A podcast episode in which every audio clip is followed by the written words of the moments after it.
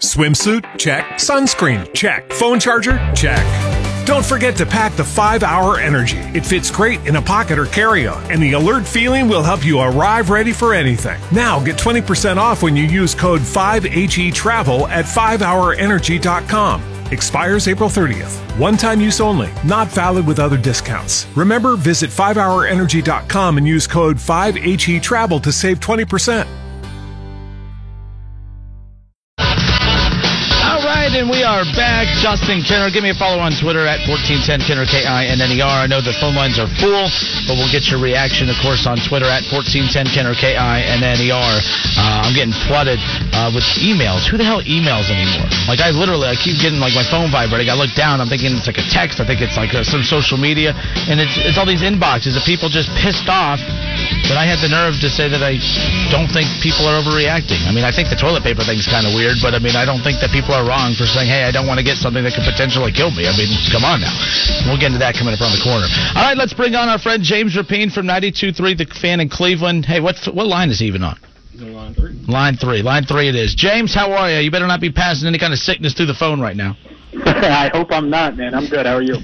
Not bad at all, man. Wanted to bring you on just because right now we're I don't how what's it like in Cleveland right now? Are people? I mean, I, he- feel here in Dayton you got the Flyers who are number three in the country, and people are just so crazy about college basketball right now. There's really no like juices flowing for the Reds. You lived in Cincinnati, you know how crazy Reds fans can get. There's like no juices flowing for the Reds right now. What's it like in Cleveland? I know things are kind of iffy just with Lindor and stuff, but what's the fans like? What are the fans like in Cleveland right now as we get ready uh, for the 2020 season? Yeah, I, from a, uh, an Indians perspective, I think they're apathetic to a certain degree because it, it feels like it's inevitable that Francisco Lindor and the Indians are going to part ways. Uh, you, you saw the the report yesterday about Francisco Lindor kind of breaking off contract extension talks, and, that that was not a surprise. I mean, I, I think that that's the surprise would be if they were ever close on a long term extension, uh, or, or if they got a deal done.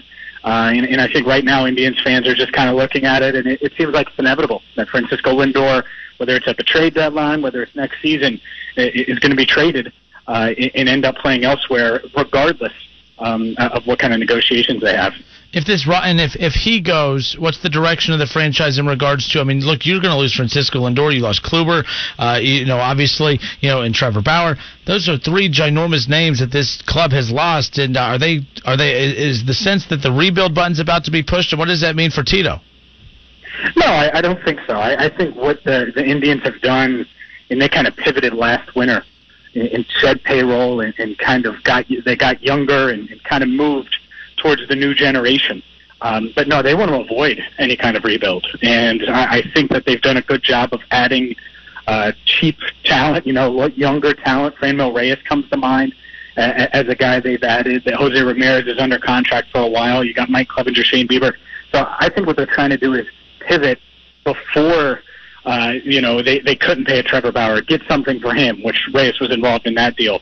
Uh, they might have held on to Kluber too long, but they didn't know that that injury was going to happen. So you, you move off of his money, and I think they want to avoid bottoming out and kind of doing what the Reds did, which was holding on too long back in, in 2014 to that old roster uh, because that that cost them for about five years, and, and, and we're seeing the kind of the uh, the end of that, them coming out of it in Cincinnati.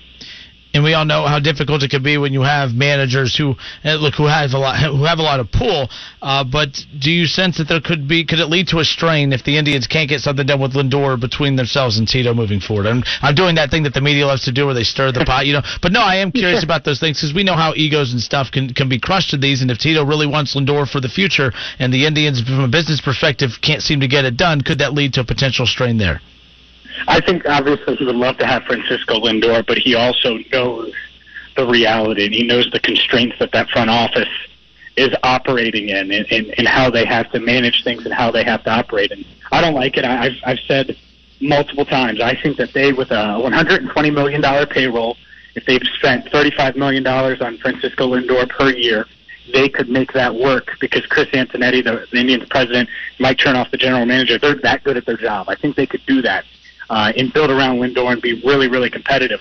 Uh, but no, I, I don't think that there's a rift there with Terry Francona. I think he understands um, the the issue, I guess, if you you want to say that, with managing in Cleveland, and it is that you're you're balling on a budget to an extent. But uh, at the same time, given what he dealt with at the end in Boston, and given what he dealt with in Philadelphia. I think he, he likes where he's at, especially at this stage of his career. I like what you said. Balling with the budget. I'm going to steal that. I'm writing that down as we speak. Balling with the budget. And the Cleveland Indians story of 2020. Now, with that being said, you know I'm running with the Reds too. Like I know everyone gets like infatuated with like the Bryce Harpers of the world and having to pay them like 300 million and 350, and you got Trout making 400 million and Machado 300 million last year. I would never be a fan of a contract like that ever for a team. I don't care if the Reds have a chance to get one of the best players of all time. I would be a huge, uh, you know, I would be against it completely. Watching what the Reds have done in reconstructing their roster, I, I'm a big fan of putting together a roster with 10 to 15 mil a year guys. Like I believe you could build a good play. The Reds are doing that, um, and that could be where the Indians are saying too. Like we love Lindor, we would love to give you that type of money, but we can get probably two or three solid pieces for the price of keeping you. And I think you're going to see that pattern developing more throughout baseball. I, I'm with you. Uh, uh, and the the only argument against signing Frankie, I can't hear the we can't afford him. I can listen to Really? these contracts don't work. You, you know what I'm saying? Like Mhm. there's two different things here because they. They, they're, the money is there. I mean, they're a professional baseball team. Anyone can afford. they, they spent 35 million on Corey Kluber and Jason Kipnis last year. Like, so they can do that. But I, I get them saying, "Well, this isn't in our best interest from a baseball standpoint," and that's the argument I'll, I'll hear. And, and I, I get it. In, but I, I will say, and we could tie it to the Reds here. Everyone says, "Oh, that Votto deal was bad." It was Uh-uh. bad because the Brandon Phillips deal was bad, and because Homer Bailey was bad. You know, if if they get those contracts right, or just don't sign those guys, we could be looking at a completely different story here with that Votto extension. So I I do think that that plays a part too. Is the, the front office decisions and, what you decide to do around that contract. Like a lot of those big name contracts and big time contracts, there was bad franchises. The Angels, right? You know, with uh, Albert Pujols, um, Manny Machado with the Padres. So I think the Indians could maneuver uh, for Francisco Lindor and make it work. But I would say that it would be the exception, not the rule. Yeah, it's going to be interesting nonetheless and how all that pans out. But, uh, but yeah, and of course we go back to the very beginning of the offseason when the when the rumors started picking up at the Reds and the Indians as far as Lindor goes. I don't know where the Reds are as far as that's concerned. You have Nick Senzel who's still just barely coming back off an injury. I don't know what his stock is like.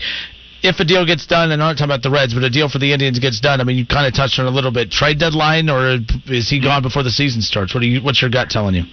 I, I I think most likely would be next off season. Next offseason, But okay. the, but the trade deadline is in play, and here's why: if the, if the Indians get off, and they're used to getting off the slow starts, if they're around 500, kind of a borderline wild card, borderline playoff team, which are kind of projected to be anyways.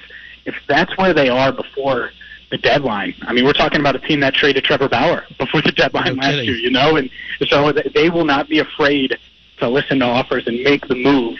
And, and I, I do think that there could be. There were, weren't desperate teams. Like the Reds weren't desperate. They inquired, but they weren't desperate to trade for Francisco Lindor this offseason.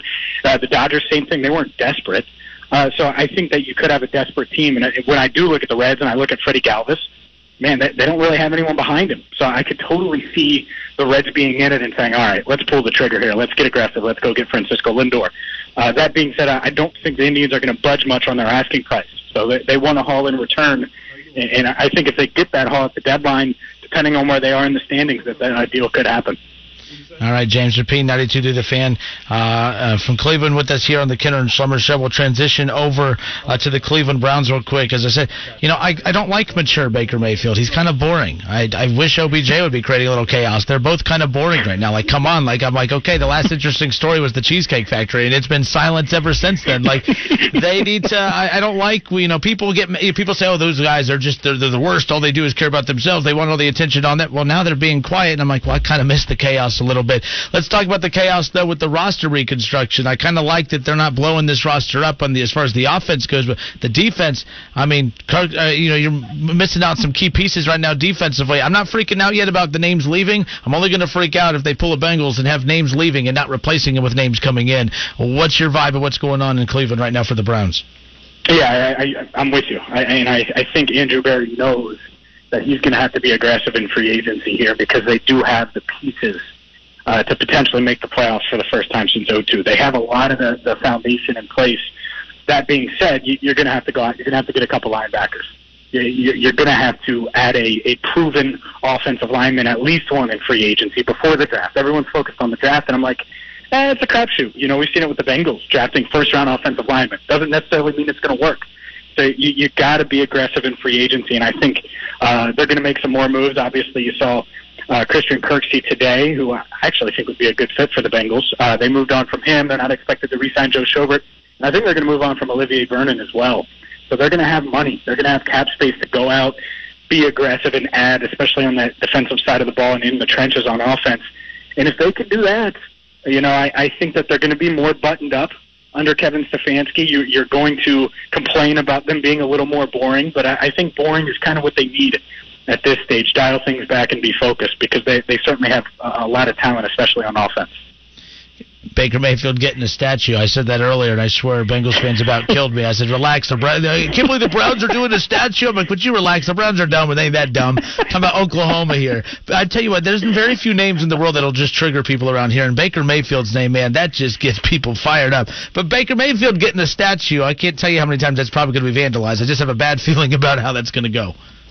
Yeah, I, I, I think it's it's cool that Oklahoma does that for all of its Heisman Trophy winners, and they keep Lincoln Riley there, man, they're going to have a lot of a lot of new statues over the next decade. I mean, we saw Kyler Murray as well win the Heisman, so it's uh it's cool. I think it's a, a, a really good honor. Um, and heck, RG three has a statue at Baylor. Yep. You know, so what you did in college matters, and, and whether we we like it or not, depending, it doesn't ra- really matter what he does in the pros.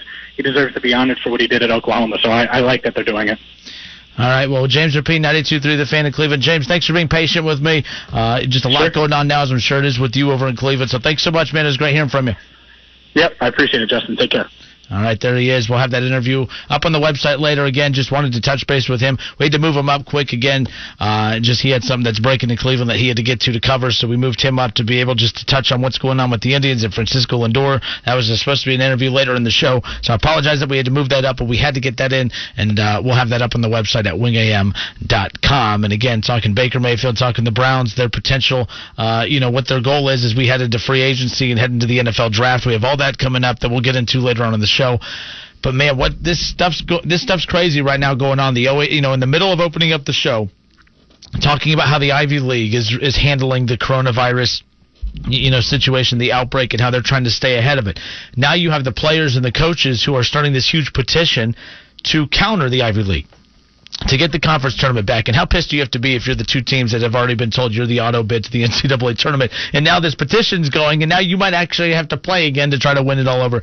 This whole thing's a mess. But the OHSAA comes out, they release a statement saying that there's going to be a press conference with Jerry Snodgrass on Thursday, and it's interesting because they come out and basically announce that look.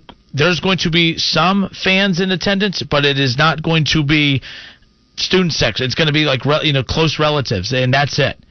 I mean, that's devastating. You talk about the state tournament. In fact, uh, Keith Byars, who's on hold, we're going to get to him coming back. I'm curious. He's played in Super Bowls, all right? He's played in Rose Bowls. He's played in state basketball and football tournament in championship games. Can you imagine playing in those events with no fans? We'll get to that when we come back.